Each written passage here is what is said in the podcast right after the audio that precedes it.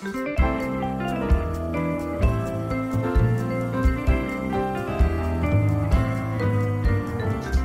and welcome back to Read This Next with Laura and Nicole. Yeah. She's back, people. One year later, I returned. Yay! Yay! Yeah, we've missed you on the show. All of our listeners have been writing in and telling us how much they missed you. Sure. Yeah, I'm sure that's a thing. I've been going on our pages being like, I miss Laura. um, yeah. So, do you want to tell us about what our list is going to be for today? Sure. So, um, while I've been off, I have um, I was off on maternity leave, so I had a little person um, to deal with. He was very demanding. You know how they are. And uh, basically, what that means is that all of 2023, I was paying very little attention to what was going on in publishing in the book world.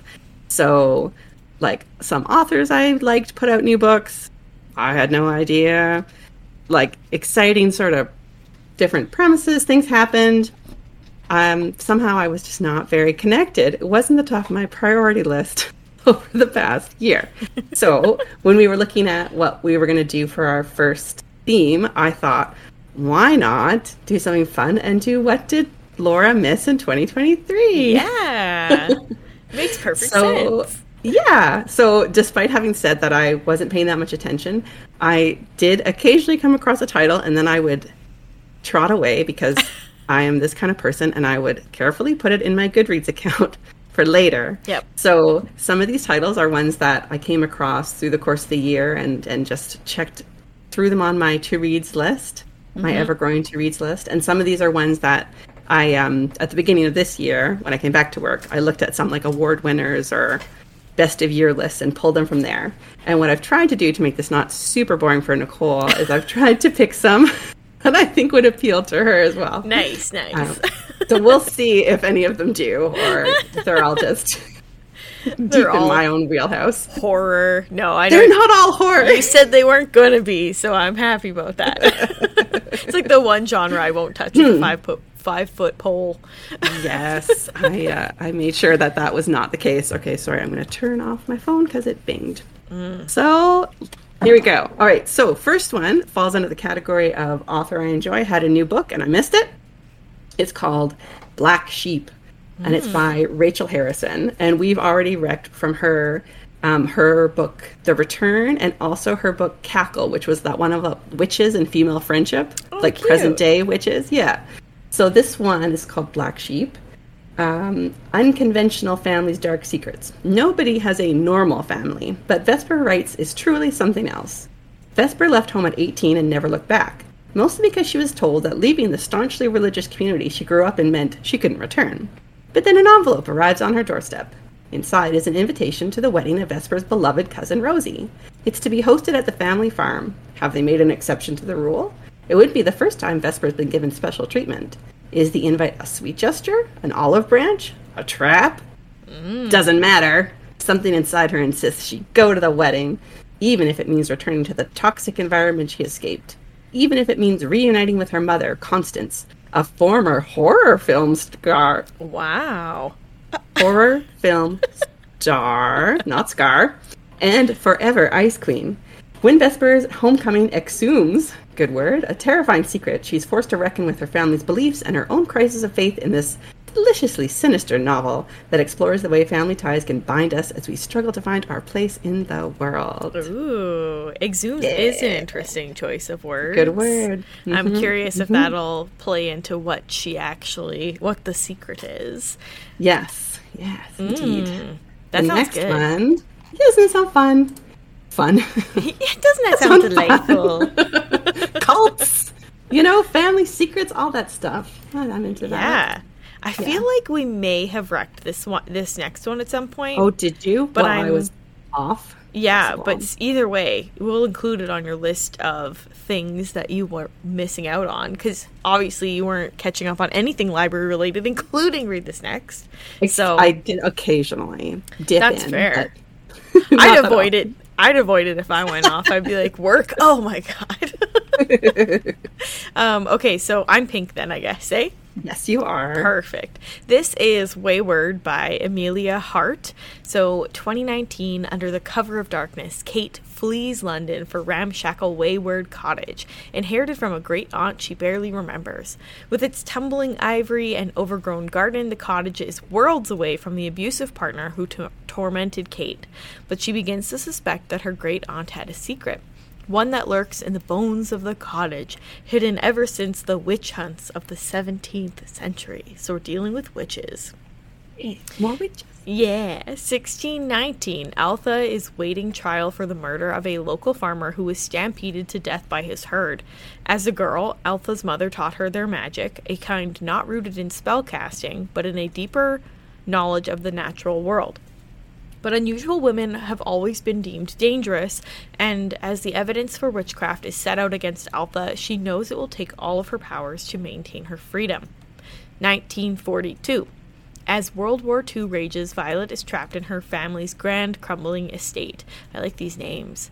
Uh, straitjacketed by societal convention, she longs for the robust education her brother receives and for her mother, long deceased, who was rumored to have gone mad before her death.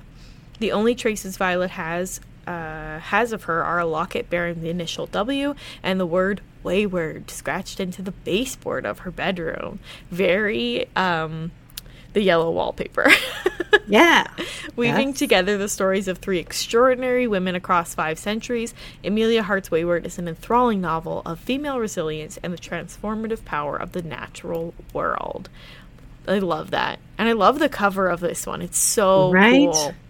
Gorgeous. Beautiful. Beautiful cover. Yeah, it looks good. So this is Does it have- first book then. I think so. Yeah, Does it have some appeal to you? It does. I do Was I like right? witches. Yep.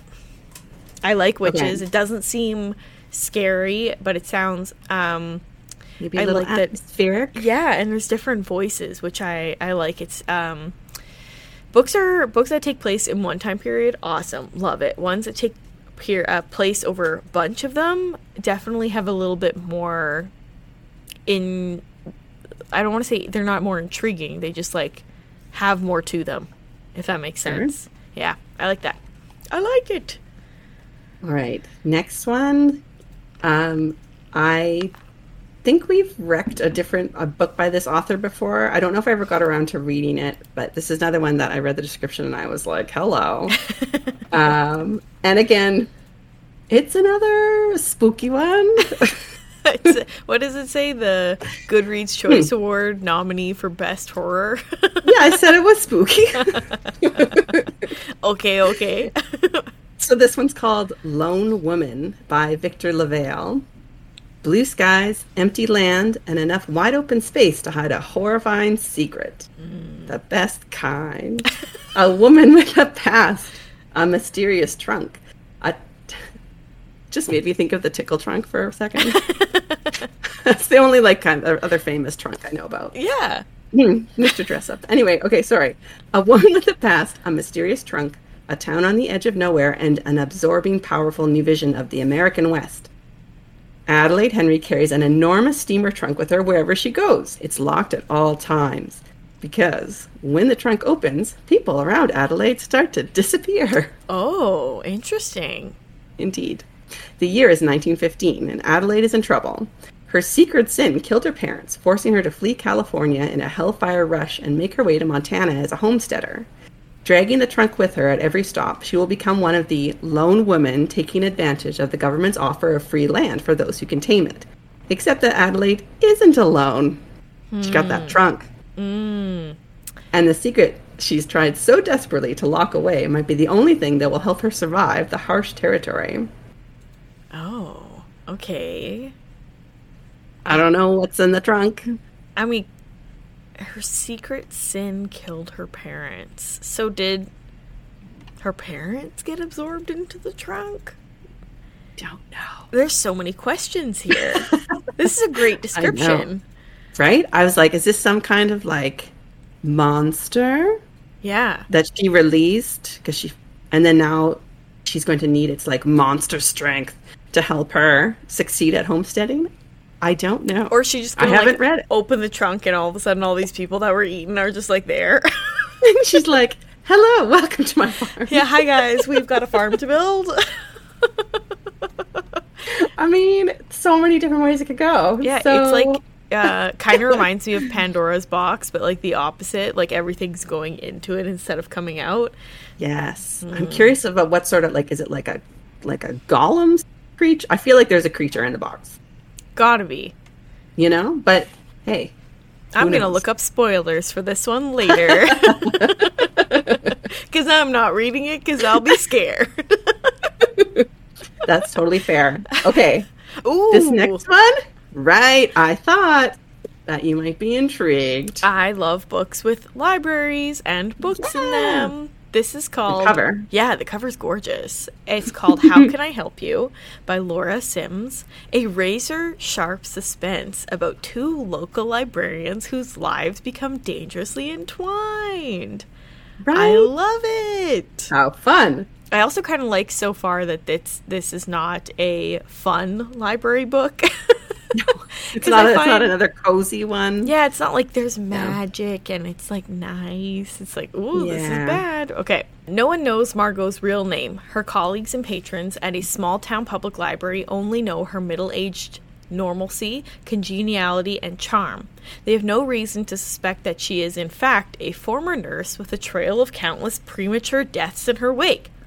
She has turned a new page, so to speak. and the library is her sanctuary, a place to quell old urges. That is at least until Patricia, a recent graduate and failed novelist, joins the library staff.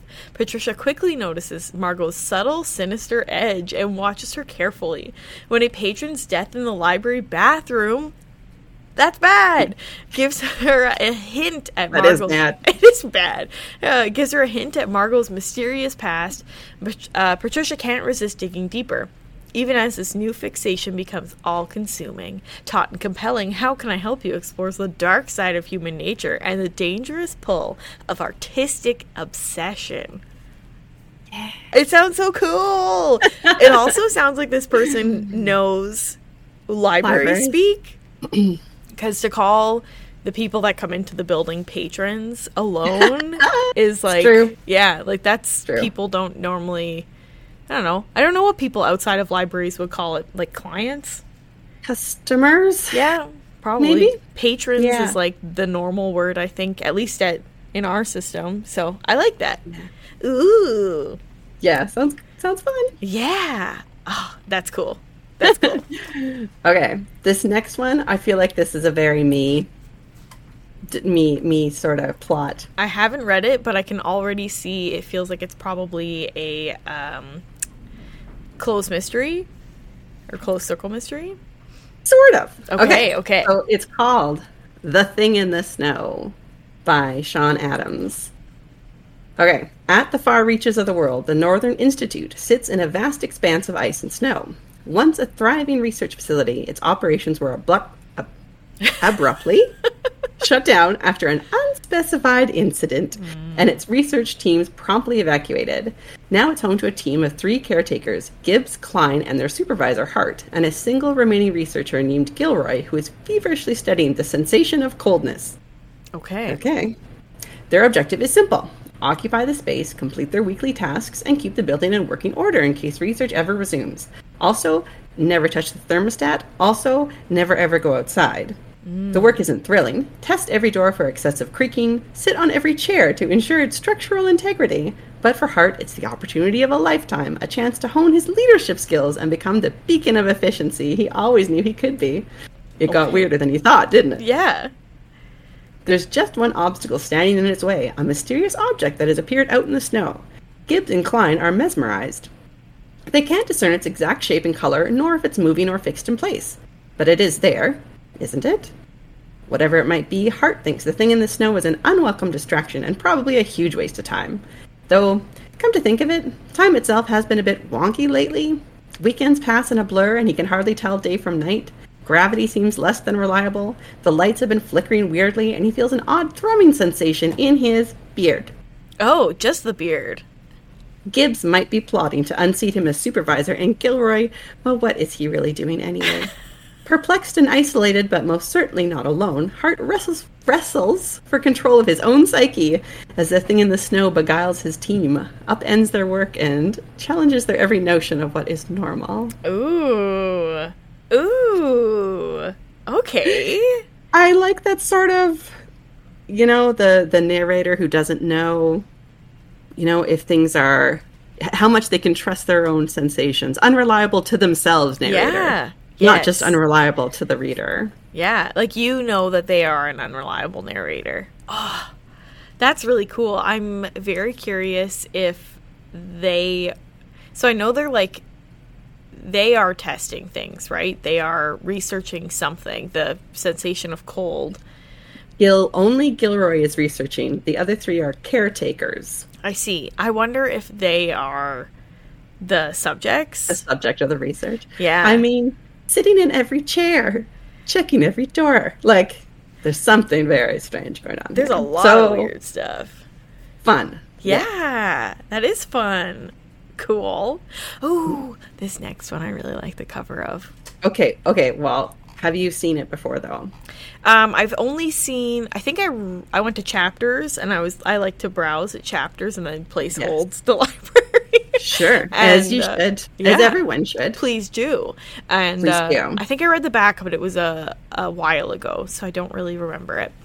Yeah. Okay. Great. Because this is um this all these books are 2023 titles except for this one because book two came out in 2023. But I wanted to put book one on the list, Okay. And it's one of the very few books about fairies that I'm intrigued by, which doesn't happen all the time. So we have it here for Nicole because she is a fairy reader. I'm a big fairy reader of all kinds.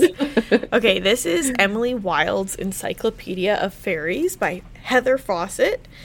Like you said, it's the first one in the Emily Wilde series. book two is out as well. Beautiful. A curmudgeonly. Oh, and it was a nominee for the Best Fantasy. A curmudgeonly professor journeys to a small town in the far north to study fairy folklore and discovers dark fae magic, friendship, and love in the state of a heartwarming and enchanting new fantasy series. Oh, I thought this was going to be the actual description. Here we go. Here we go. I always like that a lot of descriptions have like an intro sentence and then they have like a closing sentence as well as Yeah. if they're writing an essay. okay. Uh, Cambridge professor Emily Wilde is good at many things. She is the foremost expert on the study of fairies. She is a genius scholar and a meticulous researcher who is writing the world's first encyclopedia of fairy lore. But Emily Wilde is not good at people. She could never make small talk at a party or even get invited to one, as she prefers the company of her books, her dog, and the fair folk. So when she, pretty good. I would like that as well. Add in the cat, and then I'm good. There you go. You'll be set. Yeah. So when she arrives at the hard scrabble village of Hrafnsvik, Sure. Emily has no intention of befriending the gruff townsfolk, nor does she care to spend time with her uh, with another new arrival, her dashing and insufferably handsome academic rival Wendell Bambleby, who manages to charm the townsfolk, get in the middle of Emily's research, and utterly utterly confound and frustrate her.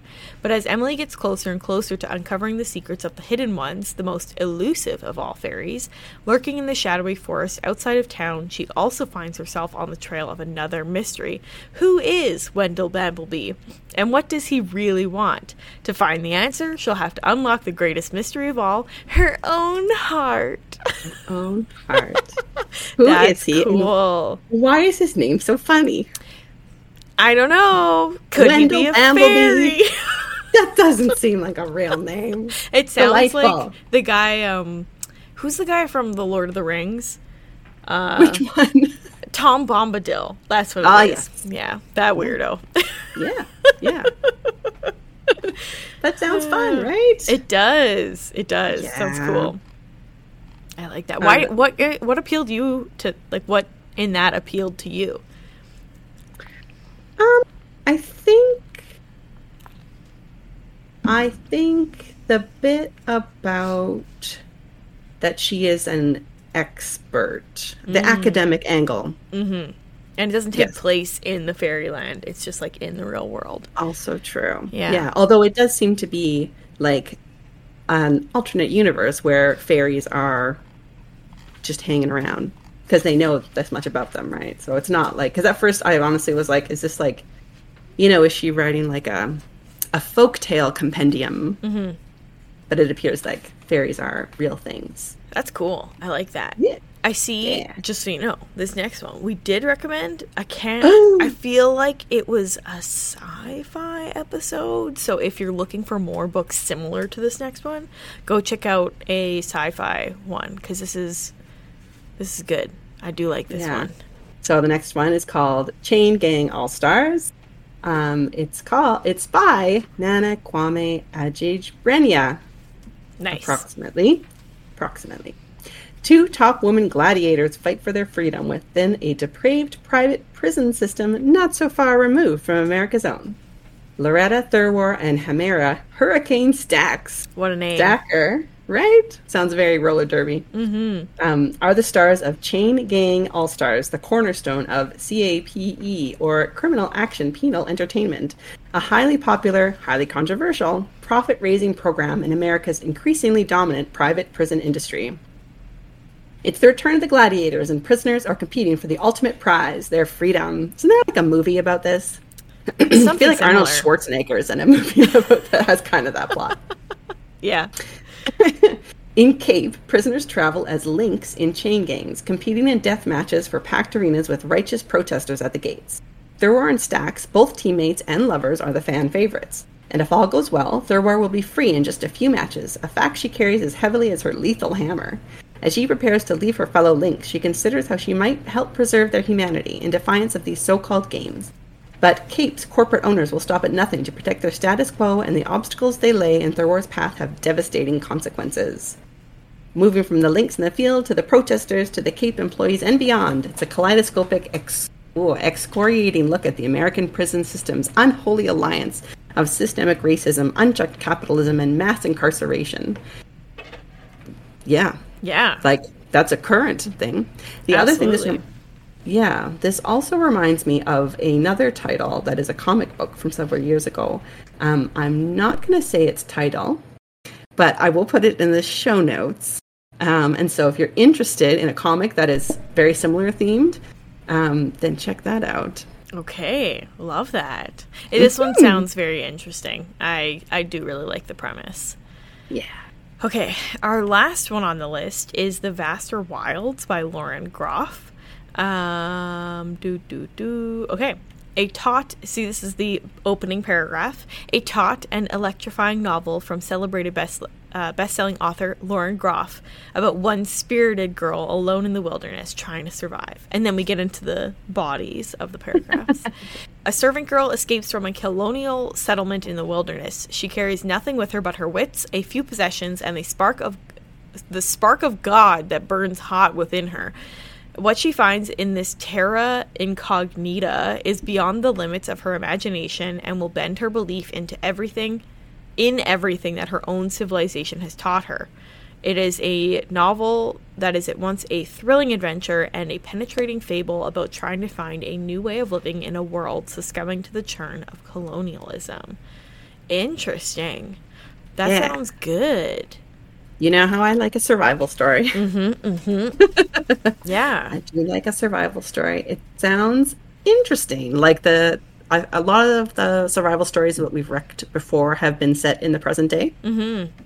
Yeah, this, this, is one's something a little different there. Yeah, I also find it the spark of God that burns within her. So it's also very like clearly from well.